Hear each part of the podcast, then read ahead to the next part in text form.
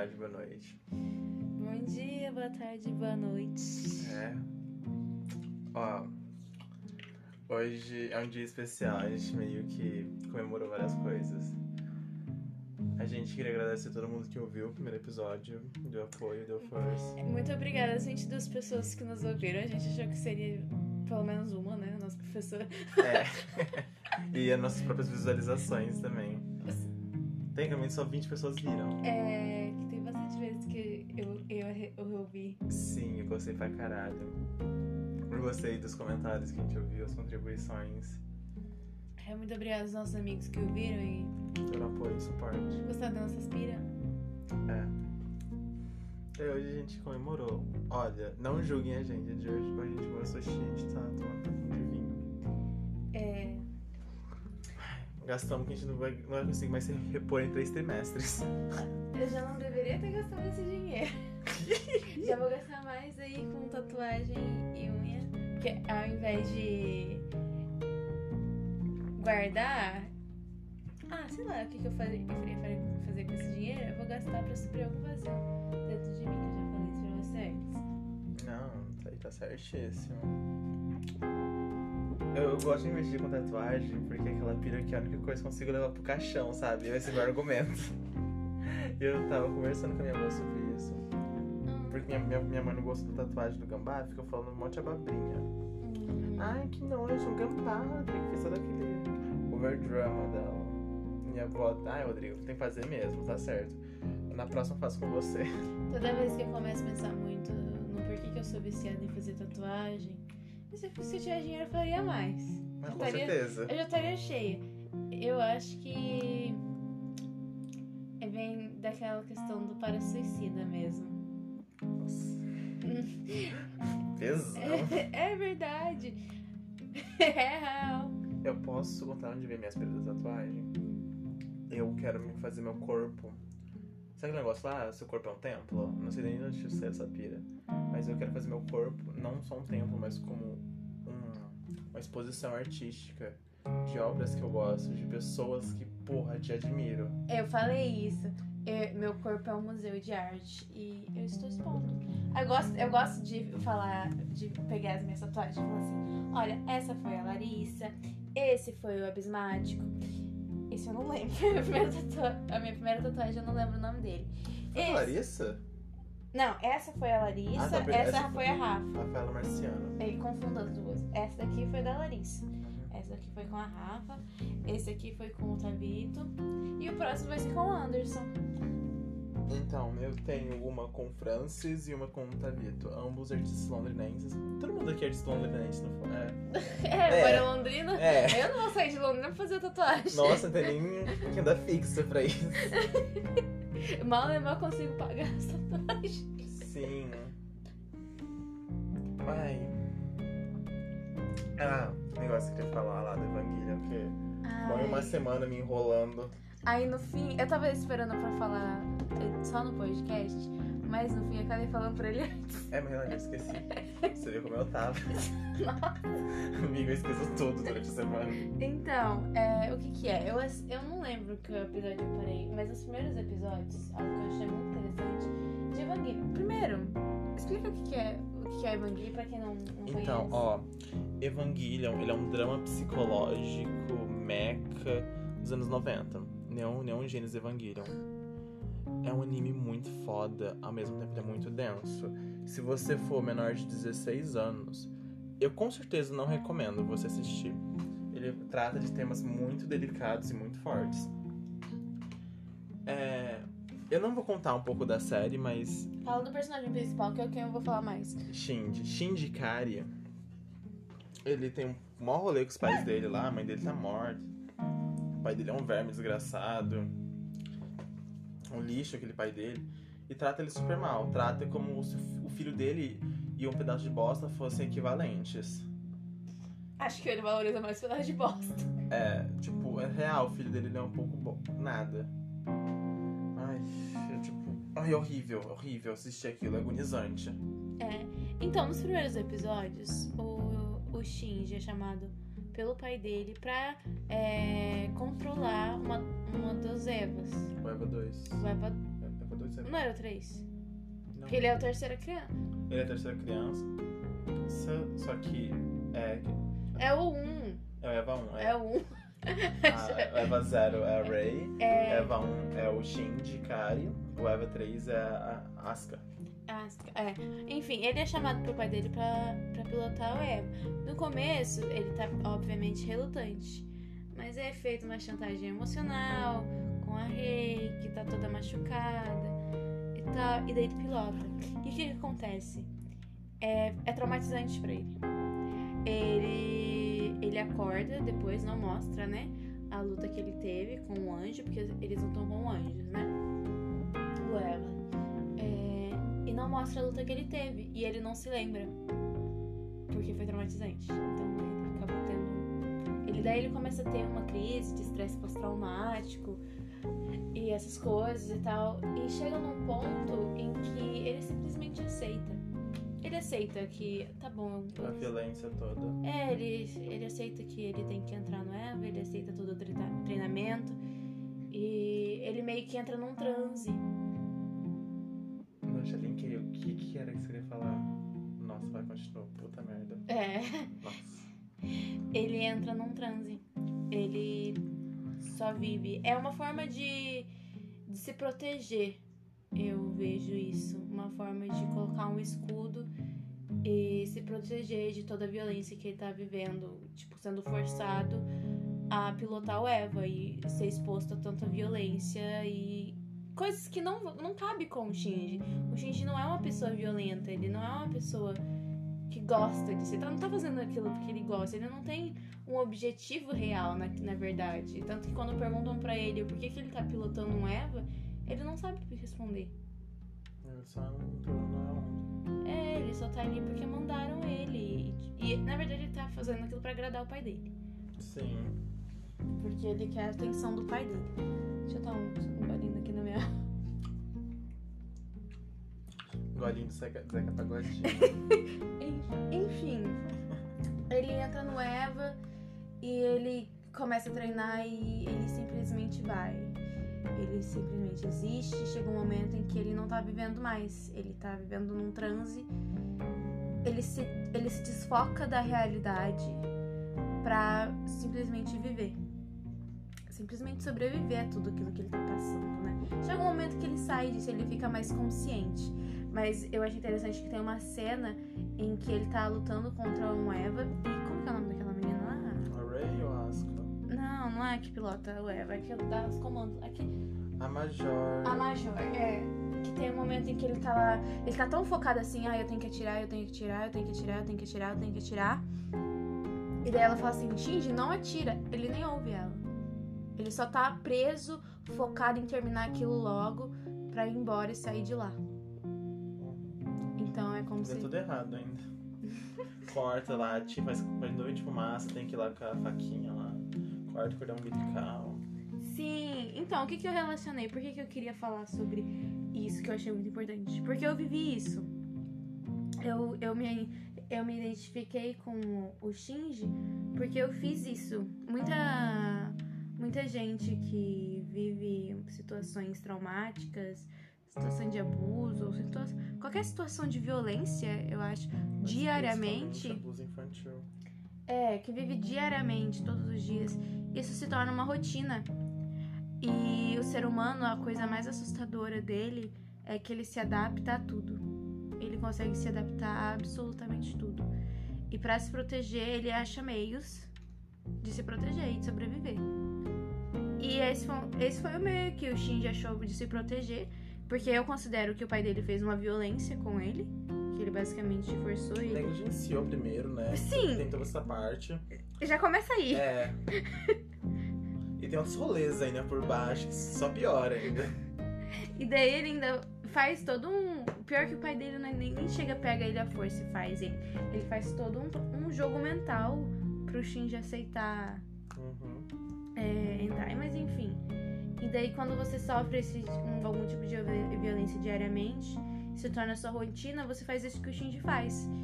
Você aceita a sua realidade e se desprende dela, na verdade. você só aceita o que tá acontecendo e vive. É como se você não, não estivesse presente ali. Você só tá fazendo aquilo, tá vivendo, tá. Não vivendo, tá Não você aceita a Ali. realidade, você nega a si mesmo, no caso. É, é, é um sentimento difícil de explicar. Eu sei, porque eu, eu vivi aquilo, então. Mas é difícil explicar o que é. Ele só vai segue o fluxo, mas não é como se ele tivesse ali presente. Ele se diz. É aquilo que a gente falou. Não sei se a gente falou em, no podcast, mas a gente tava conversando de, de se desprender da realidade, meio que, tipo, sair do próprio corpo, querer sair do próprio corpo, sair dessa realidade uma realidade diferente, porque você não aguenta essa e pra se proteger. Você meio que faz isso. É, como que chama, que a gente chama? Tem um nome pra isso. É, dissociação. É você dissociar. Dissociação, despersonalização. É, muitas, muitas pessoas que sofrem abuso ou mulheres que são estupradas no momento, elas fazem, sofrem uma dissociação, saem dali dessa mente, se desprendem no momento pra poder aturar o que tá acontecendo. Começamos bem esse episódio. Ei, deixa um pouco pra mim. jornal do fim pra jornal da calamidade.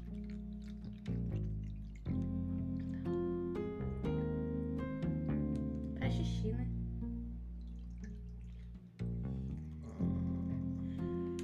Nossa, lembrei uma vez que eu tava no Grindr.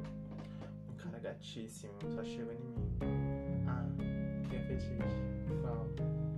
Ah, dominação, tipo, ah, tá, de boa. Hum, não, ok, normal. Basic. Não sei se vai gostar, tipo, hum. Ah, curto mijo. E eu não entendo até hoje essa pira de mijo. E eu, eu vi uma vez um hentai que eh, tinha, envolvia. Eu vou só falar as palavras. Envolvia enfermeiras, um ginecologista, Nossa, que zoado. xixi Hum, e cocô. hum. Gore. Ai. Gente, na, na real, nada sério pra quem gosta das coisas, tudo bem, mas gostem longe de mim. Isso pode ser preconceituoso se vindo uma pessoa hétero falando outros termos. Mas é porque eu acho muito estranho. É muito fora da minha realidade. É, se alguém mija em mim, Eu vomito. eu vomito, eu tenho trauma e ainda denuncio. Deus me livre. Nossa. Mas eu também nunca tive experiência. Às vezes é outro rolê também, né? Tipo igual guspe na boca. Ah, você vai isso demais. Não Eu gosto, de, gosto eu gosto de disso. cuspir na boca da pessoa assim. Assim, é uma forma tipo, de dominação Ah, máxima. degra degradação, né? É. Humilhação, isso. Já entra num humiliation, humiliation camp. É, pode ser. Nossa, amiga, gente, ó, como a gente tá saindo de abuso infantil e transe pra fetiche. Transição. Transe. Musiquinha. Foi só eu falar de xixi. É. Você acabou de falar igual a berra fumante. Peraí. Se ligue. Qual que é o seu fetiche que, que é mais estranho, assim? Tirando do cuspe. Cuspe. Cuspe. Eu acho que é um gosto, talvez. É. Mas na verdade eu acho muito difícil. Eu fiz duas vezes na minha vida. Ah, Às vezes nem. Mas não foi nem porque eu realmente tava. Tava não sei se eu tava exatamente afim. Só que a pessoa falou. E eu tava tipo. Tão tesão, tão tesão. Se a pessoa falasse qualquer coisa, eu ia no fluxo. Sabe? Quando- interessante. Não sei, é esse negócio de entrar em transe. Você vai no fluxo assim, ó, sexual. E eu, eu tenho certeza que quando eu tô nesse estado, eu farei coisas absurdas que eu, mentalmente, entre aspas, são, não faria. Ou me negaria a pensar. Que interessante, né? Como que o, o sexo e o. O tesão, ele mexe com a nossa cabeça. Sim. É muito louco. Nossa, deixa eu te falar um negócio. É uma coisa que eu descobri. Eu me masturbava várias vezes. E eu não, eu não parei, nunca parei pra pensar que não me masturbava por eu estar com tesão. Eu me masturbava porque eu sentia que eu precisava me sentir bem. Porque eu estava me sentindo muito mal e buscava uma mínima gota prazer felicidade. Ah, mas é porque horríveis. a masturbação, ela traz esse- é, aquele... Como que é o nome daquela... Orgasmo. Não, o, o hormônio que ela Ai. libera. Eu esqueci o nome. Seret... Serafim. Ixi, eu não lembro, gente, mas ela libera um hormônio ali que dá felicidade. E Libera tem... os bagulhetes ali. Ah, eu gosto muito de TikToks. Eu vou falar de TikToks. Eu sei que você tem preconceito, foda-se. Vai continuar com preconceito. É. Não tamo nem aí. E eu gosto muito de TikToks que tem umas pessoas, pelo menos do lado do TikTok que eu tô, né? Que tá as meninas menina muito abertas que fala, ah, eu me masturbo mesmo quando eu tô triste, foda-se, sabe? E dá uns negócios assim que você entende. Aí eu, fa- eu vejo muito legal das meninas falando assim, ai, quando eu tô triste eu vou lá, bater uma siririquinha e durmo na paz de Deus. Meu, sim, você fica igual pra mim. Nossa senhora. Não, não, não pra mim, no caso, né? Você não consegue botar uma siririca. É, eu conheço, consigo uma curirica, mas eu acho muito trampo fazer todo o Ai, uma curirica é, parece É meio trampo. tramposo, hein? Nossa, não. Pimenta básica. O máximo, massagem lingam. O máximo. Assim, ó, extrapolando. Por conta do tempo, que aí às vezes tem pressa. Porque é igual. Nossa, é igual um vício de droga. Tipo, você quer algo instantâneo, assim, ó. Um cigarro. Você, só, você não tá nem aí. Só dá uma umazinha. É, só, só pra sentir alguma coisinha. Assim, ó. Ai, nossa, uns 5 minutos só. Aqui antes de ir pra tal lugar. Uma. E como que você sente, assim, a questão do tesão vem do nada? Ou você vê alguma coisa que te dá um, Depende, um tesão, assim, que você sente atração? Meu vem? tesão geralmente vem quando eu tô pensando em pessoas que eu me sinto atraído sinto aquele desejo de ser com a pessoa. Eu sinto aquele desejo, mas penso, ela não tá aqui, né? Mas eu tô aqui só, né? Vou. Que legal, meu, meu tesão é bem mais abstrato que isso. Não, tenho vontade de foder com a pessoa, de, Não, estar com tipo, ela, não beijar envolve- com ela. Não envolve nenhuma pessoa. Envolve simplesmente o puro prazer. Tipo, ah, É, só só com tesão. tô com vontade hoje. Agora, nesse exato momento me deu. Tô vendo um TikTok aqui do nada. Ah, sim, às vezes acontece. Só que quando é isso, eu prefiro uma massagem linga, que é uma coisa que demora mais. Como que é a massagem? Ah, mas A gente, a nossa, eu já expliquei duas vezes, né? Nem expliquei. Então, pra quem não conhece, massagem linga é exatamente a mesma coisa que a massagem tântrica para pessoas que têm pênis. Hum, É uma. Não é necessariamente uma masturbação, mas pode incluir. Mas é intuito de novas maneiras de ter orgasmo com pessoas que têm pênis. Inclui novas maneiras, toques diferentes. Não chegar lá de uma vez, mas várias vezes. Você pode fazer em si mesmo, mas outra pessoa pode fazer com você. Daí é um negócio meio místico, até de certa que forma. interessante, porque é uma nova maneira de explorar o prazer por pessoas que têm pênis, né? Uhum. Sabe uma coisa que eu achei interessante? Que eu praticava, não sabia que era algo específico, é uma respiração violeta, que é quando você respira no mesmo fluxo que a pessoa, quando ela tá com tesão. E você entra em transe assim com a pessoa e você consegue sentir. É muito louco, que é uma coisa que eu já fazia. Toda vez que eu fazia sexo com meu ex-namorado, eu fazia isso, eu respirava no mesmo ritmo da, respiração dele. E eu entrava na transe, eu sabia cada pontinho, cada tenuidade de tipo aonde fazia, aonde eu coloco, onde eu passo a mão, onde eu passo o dedo, onde eu passo, onde eu aperto. É algo mais instintivo, né? Sim. Eu só senti isso uma vez na minha vida até o momento, né? Porque, ai, gente, eu sou. Eu sou nova ainda nisso. Ah, ela perdeu a cabeça recentemente, É, foi orgulho. esses dias, sabe? Então, não, não tenho muita propriedade pra falar, mas tenho muita base teórica, tá? Aí eu o contrário. Base teórica nenhuma. A prática já é outra coisa. É. Não que uma coisa sobrepõe a outra, tá? Eu, na minha opinião, eu acredito sempre que a teoria e a prática andam juntas. Pra mim, de pouco importa a teoria se você não tem a prática. Nenhum dos dois, não pouco importa. Assim, a prática pode ser muito. pode ser melhorada se você tem a teoria. E a te- mas a teoria também não, não importa muito sem a prática. É, claro, não adianta você, você saber fazer. Transar e não transa, né? Basicamente. Eu, eu era assim, nossa, eu sabia de tudo, tudo esse negócio de chupar e fetiche, não sei o quê. Mas eu com alguém, não fazia nada. Chegava alguém perto de mim, colocava a mão na minha coxa e ficava. Ai, você gosta de sorvete de flocos, né? Ai, eu também.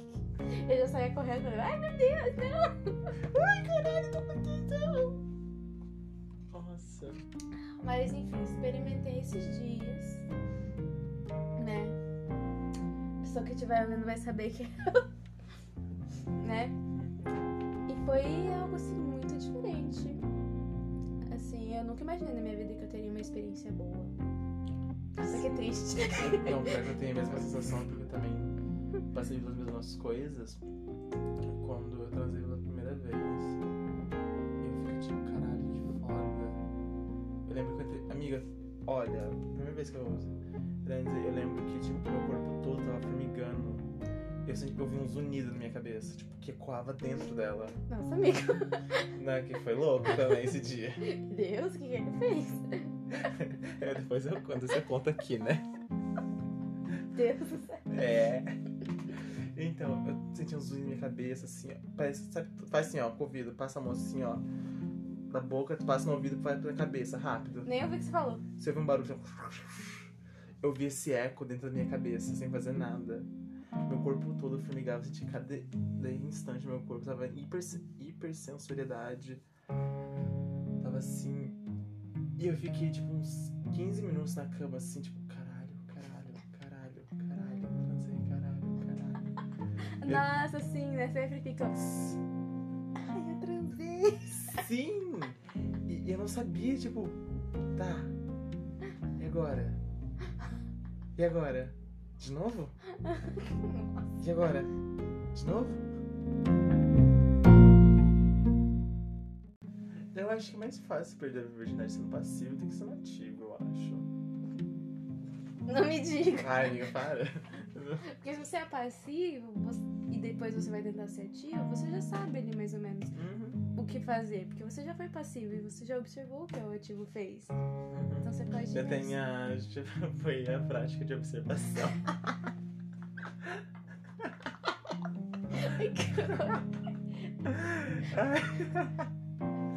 Já fez a prática de observação, depois você vai fazer sua regência. Não, essa é a primeira teoria. Depois a prática de observação. Aí você vai pra regência. Aí depois você pode dar. Ah, uh. Não, daí, nossa, lembro até hoje quando eu fui ativo também pela minha, pela minha primeira vez. Foi algo muito louco. Porque eu não tava preparada pra ser ativo. Só que eu tava tão Peraí. apaixonada. É eu tava tão apaixonado pela pessoa que eu queria entregar todo o prazer pra ela. Foi com ele que você foi ativo pela primeira vez ou não? Sim, foi com ele. Ah. Foi a primeira vez e eu tava tão apaixonado que eu queria entregar todo o prazer do mundo pra pessoa. Cada centímetro do corpo dela eu queria amar. Eu queria fazer ela sentir prazer com cada centímetro do corpo dela. E foi incrível. Porque eu consegui durar uma noite toda. Nossa. É, foi orgulho. Foi orgulho, mas chegou um momento que ele falou, Rodrigo. Tô assado. Tô assado. Ai, sempre acontece isso. Ai, comigo foi assim. Falei, anjo, Tá ótimo, tá mas. bom. É, sabe? Cansei, sabe? As pernas não mexem mais. Não, real, isso aconteceu comigo. Chegou. Eu tinha, você lembra que eu tinha barriga meio que tanquinho ainda? Que minha barriga era bem magrinha? Era por conta disso. Todo rolê mexendo a bacia, mexendo a barriga toda. Era isso que era magrinha. Parei de fazer sexo. Ó, ganhei pancinha. Meu Deus. É, Ai. nunca foi metabolismo. É, nunca foi exer... É, sempre foi exercício, né? Mas é diferente. Mas sexo geralmente gasta 700 calorias, sabia, em média. Pela produção de negócios e pelos exercícios. Gente. Façam 10 sexos. 10 sexos por semana e vocês estão feitos. É, se você quiser, né? É, Se você tiver condição, né, também, né? É. Leva tempo, leva vontade, conexão. Conexão com si mesmo, que é o principal. A melhor coisa da minha vida foi eu ter quebrado o estigma da masturbação e me conhecer antes de fazer sexo. A minha psicóloga falou no meu lugar, muitas meninas no meu lugar nem encostariam em si mesma. Que eu tava. Ela fala assim, ai Karen, você tá muito no top. Sabe, você tá muito avançado, você tá ó, lá nas alturas. Pra você conseguir pelo menos se, se tocar. Eu demorei pra falar pra ela que eu me tocava, sabia? Eu tinha vergonha. Ai, por. Ai, é. Eu falei da masturbação feminina, quer dizer. Não só isso também, da minha criação foi também. Tudo foi tudo relacionado a sexo ou a, a sexual romântica na minha, na minha criação era relacionado a algo secreto, uma vergonha, algo que eu tinha que esconder. Também era muito relacionado a medo. Então, É por algo estranha. sujo. Mas é por conta de eu ser garoto, talvez, nesse rolê. Minha família sempre falava muito sexo para os garotos. Sempre rolava muito assédio, muito abuso infantil, tratado como uma naturalidade absurda. E sabe o que é melhor? Todo mundo sabia que aquilo era errado, mas ninguém tinha coragem de falar. É, tinha familiares, meu. Minha, familiares minhas, meus, não sei é. Peraí, tô dando um rolê aqui na cabeça. É o álcool que subiu. Não, pera. tinha, tinha pessoas da minha família que eles ficavam vendo as crianças tomando banho, mulheres, homens, e ficavam comentando umas coisas necessárias dos corpos das crianças, sexualizando. Eu queria che- chegar nesse ponto da sexualização infantil, Nossa, que é muito naturalizado, é principalmente feminina. absurdo. A, a, a feminina. É que assim, a feminina, a sexualização feminina e a sexualização masculina são diferentes. Não é que uma é pior que a outra, é que elas realmente são distintas a forma que acontece. Sim. Tanto pela misoginia quanto pelo patriarcado. Sim, na, na hora que. Na, na sexualização infantil feminina, ah, é você, a, a menina é sexualizada, o corpo dela é sexualizado. É, o jeito que ela. Na verdade, ela tá ali parada. Ela, ela é por inteira. É o corpo, ela, a figura dela é sexualizada. A partir do momento que chega um parente e já fala, nossa, é uma menina, vai dar trabalho, que, cuidado, seu pai vai ter que ficar de olho. Nossa, já é tão mocinha, já tá. Quando a, a mulher começa a crescer os seios. Sim, a primeira bebê que desce também. É. Ah, é. A primeira vez que eu fiquei menstruada, eu tinha 11 anos. Sabe o que me falaram? Cuidado, agora você pode ficar grávida. Nossa, que ridículo. Eu tinha 11 anos. Minha avó. Ah. ah. Choque um total de zero pessoas.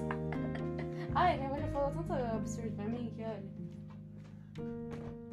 Agora, pra homem, é mais uma questão ainda relacionada à mulher, né? né? Só que, Que de um você jeito tem que diferente. ser um machão, reprodutor. É. Tem que transar desde cedo. Nossa, Meu, sim. mas colocam. Sabe qual que é o interessante? Na mulher eles colocam essa figura que elas não devem transar. Elas, ao mesmo tempo que são sexualizadas. Enquanto o homem ele é hipersexualizado e instruído a hipersexualizar qualquer corpo. É, é basicamente o que eles estão criando. Estão criando. Gays. Não, não, meninas não podem, não querem transar, mas os homens querem.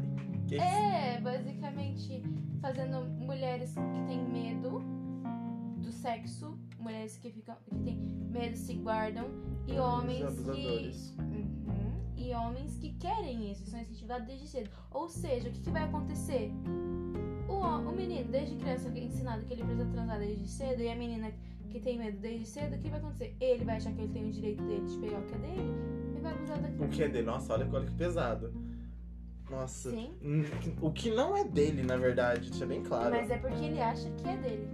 A pira que ele entra. É por ele é ele entra. Ele acha que ele tá no direito dele de estar tá ali transando. E se ela não quer, ela tá errada. E ela não gosta dele. E é- ele merece ter aquilo.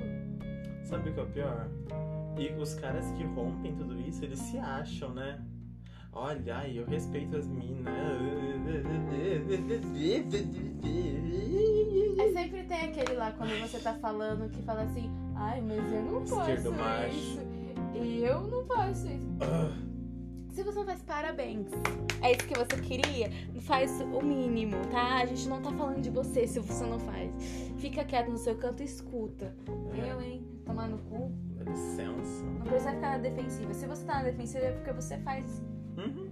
Faz em segredo, que é pior ainda. É, não Tem rabo preso. faz. Uhum. Eu também tô, eu tô, eu eu tô massageando minha cara pra ver se eu sinto alguma coisa. Ai, ai. Ai, Já tomamos um vidro de, de vinho já inteiro. que litro que tem 750 Um ml? vidro, eu falei. Ah, tá. Eu vi um litro. Eu olhei ele, 750 ml. Eu, moça, sinta te informar. Ai.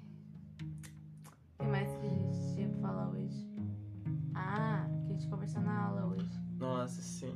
Que orgulho de mim. Consegui falar tanta coisa. A gente, vamos explicar a situação, dar uma contextualizada primeiro. A gente tem uma aula de sociologia é, na escola. A gente, nós, dois estamos, nós dois estamos é, terminando o, magistério, né? Ma- Formação docente. Formação de docentes, né? eu não gosto de magistério. É que não existe mais o magistério no caso, ele já acabou e foi criado o formação de docentes. Que a gente está basicamente, é, junto com o ensino médio, é, aprendendo a ser professor. Enfim. Mas a gente tem a matéria de sociologia e a gente está revisando várias coisas. A gente estava tendo, eh, falando sobre os movimentos sociais. A gente falou sobre, primeiro sobre o movimento feminista e agora a gente entrou no LGBT. E a nossa professora, sensata como é, Deixou eu e a Karen basicamente cuidando das aulas. Ai, dá aula aí, vai, eu não sei. Gente, teve- foram três aulas. A primeira foi uma palestra. Foram três ou quatro? Foram quatro, porque uma É. foi a sigla em si, o que, o que é cada termo. Depois, é, recapitulação histórica. Aí depois a bissexualidade e o último trans, né? É, e aí, não, foi a bissexualidade, que é o rompimento com o binarismo de- da sexualidade. Tipo, tem que ser isso, tem que ser aquilo. Então, tem um espectro de possibilidades, de sexualidades e diversidades. Daí o segundo foi sobre- identidades. Ah, é. que foi lá a pauta queer, a pauta intersexo, a pauta trans, a pauta travesti. Mas enfim, a gente deu uma palestra, o Rodrigo deu três palestras, eu dei uma especificamente sobre a invisibilização da bissexualidade, porque eu já tinha um- a uma, palestra pronta. uma apresentação pronta, já tinha os tópicos e as pesquisas tudo pronta, então era só eu apresentar. E o Rodrigo me ajudou ainda. Ah, não deu muita coisa não, você, você tancou, foi lindo. Mas assim, nessa última, o Rodrigo falou sobre a construção de gênero, né? E eu acho muito interessante a, o, Rodrigo, o jeito que você começou aula, porque foi totalmente improvisada. Eu nem sabia que você ia continuar mesmo. Foi totalmente improvisada e foi muito boa, eu achei, muito construtiva. Muito legal as respostas, não legal, mas tipo, muito interessante. As respostas que a gente- Analisar o que eles falaram. É, as respostas que a gente teve e a, e a evolução das respostas que a gente Uhum. teve dos, dos nossos colegas. Porque primeiro o Rodrigo perguntou, ah, o que, que você é, entende por gênero? Aí muita gente falou, ah, falou da genitália, falou, ah, homem e mulher, ah, quando alguém nasce com um pênis ou uma vagina e tal. E conforme ele foi desconstruindo essa ideia de gênero, As respostas foram mudando. é, e foi apresentando e foi mostrando os tópicos para as pessoas. O que define uma mulher, o que define um homem. É, realmente sempre foi binário, gênero. É, o que, que é o gênero? As respostas foram mudando, eles foram falando assim: ah, tipo, não é só a genitália que define uma mulher. Existem diversas coisas que podem ser definidas por mulher e homem, a masculinidade, a feminilidade. E eu achei muito interessante ver o quão, o quão simples é de você mudar é, a mente de uma pessoa se ela tá disposta a aprender, Sim. né? Porque, Já tá disposta a colaborar com isso também. sim, porque as pessoas que estavam lá na nossa turma estavam dispostas a aprender e colaborar. Sim, o que eu fiquei até muito surpreso vindo as respostas das pessoas, que eu falei, nossa, sério que você tá falando isso? Logo você? É, eu também fico. A homofobia em pessoa. Nossa, que Ah, mas- surpresa vindo de você. É, mas tipo, acho que depois de quatro anos, É, já. falando sobre Também depois assunto, de tudo isso que a gente falou, né? Não tem como. a gente já tinha abordado o tópico de gênero antes, uma vez. Sim. Então acho que já tava uma mente um pouco mais aberta, a gente já tinha conversado sobre várias coisas antes. Então acho que já deu uma. já corroborou por, pra isso. Sim. E eu amei que eu fui destrinchando cada ideia. Aham. Aham. É isso, isso, isso. Vamos, vamos tentar. Vamos quebrar agora uma ideia por vez. Aí você começava a falar e me dava uma vontade de falar todas as respostas, mas eu queria que elas falassem, que elas Sim. pensassem. E foi importante isso. Eu não sei em qual área isso aborda, mas eu precisava realmente saber da onde começar. Tipo, tá, é uma- é uma turma que sabe muito, é uma turma que sabe literalmente nada. Vamos pa- partir, não sabe nada, vamos partir daqui. Vamos construindo degrauzinho por degrauzinho pra arrebentar esse muro. Que a gente mesmo construiu. Você conseguiu fechar muito bem, tipo, foi um, um círculo. Você começou e finalizou assim, ó, bonitinho. Perfeitinho, foi maravilhoso. Nossa, se você desse uma aula dessa, tipo, você como professor, você conseguiria dar uma aula dessa, assim, de ensino médio normal, tranquilo. Quer dizer, eu acho que pro ensino médio normal É mais complexo. seria mais difícil, porque tem muitas coisas que abrangem a nossa turma. É, que é uma, eu sou o único garoto, entre muitas aspas, dessa turma. É, O único que se identifica, talvez, assumidamente. Eu fiquei meio tonta. Ela fez umas caretas. Olhando pra gente. Isso daí. É. Mesmo. É, eu sou. Não, acho. É, eu sou o único garoto do, formação doc- do quarto ano de formação docente. Como que foi essa experiência em quatro anos? Cheio. Quatro? Três? Em torno da, femi Quatro? da feminilidade? Em torno de um monte de mulher. Porque eu gostei muito de ficar cheio de mulher. Ai, você Ai. é outro caso, né, Ai, gata? ai, amigo, eu acho que eu não. Eu realmente, eu, às, às vezes eu agradeço ao universo por ter me te- tido a oportunidade de eh, passar o ensino médio eh, com a maioria mulher. Porque eu acho que eu não, eu não aguentaria ficar. Eu acho que eu seria uma pessoa completamente diferente se tivesse que conviver três anos com homens Nossa, eu digo mesmo. idiotas ainda. A minha experiência foi que eu consegui ser mais livre. Não livre, assim, em sala de liberdade. Mas é alguma coisa alguma coisa quebrou. é, mas eu me sentia que, olha, aqui eu vou sofrer violência. Mas física não vai ser.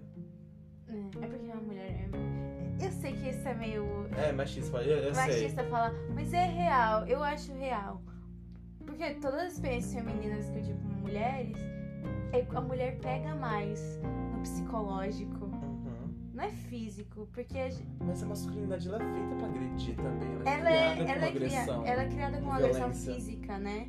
Sim. Ela não é muito pensada no psicológico. A mulher, pra se defender, ela se defende psicologicamente. Até na criação, as meninas elas não apanham tanto fisicamente, mas mais psicologicamente.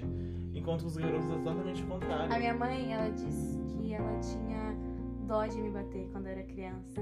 Ela fala que eu olhava pra ela e falava, eu, juntava minha mão assim, de imploração, e olhava assim pra ela e falava assim, mamãezinha, não me bate, por favor, mamãezinha, eu não vou fazer isso nunca mais. Aí ela me olhava e ficava com o coração mole e não me batia, mas no meu irmão ela arregaçava. E Exatamente. batia, batia, batia, batia. E eu ouvia ela E sabe o que é pior? Os garotos eles não têm direito de sentir a dor. É, ela engole choro. Você não tem direito de sentir a dor. Horrível isso. Nossa, é zoadíssimo esse rolê da masculinidade. Você não tem direito de sentir dor, mas você é mais violentada e é criada pra ser violenta ainda. Você, cria, você vira uma criatura bestial. Você tem tudo pra ser o pior do pior. Eu acho muito inter- interessante a, a visão da masculinidade do homem e da mulher na sociedade machista patriarcal que a gente vive. O homem é um animal. Ele é uma besta, ele é raivoso, ele é agressivo. A mulher é frágil. Ela, quando ela tem raiva, ela é histérica.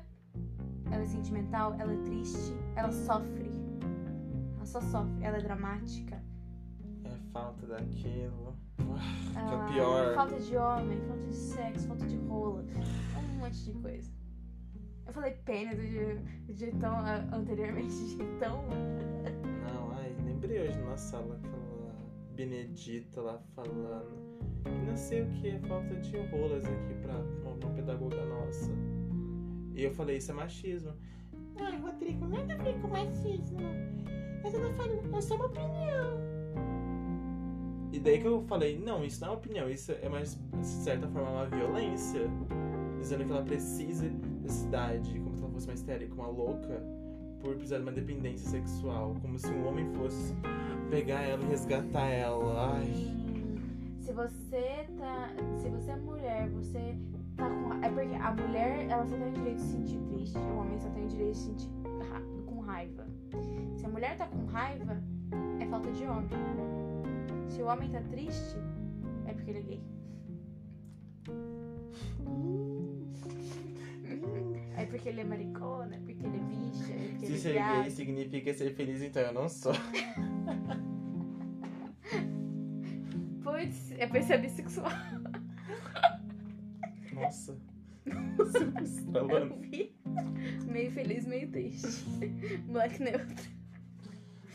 Perfeito. Nossa, a gente chapou, né? Ai, eu tô ficando com dor de cabeça. A gente faz uma parte, uma parte 2 tem 40 minutos já.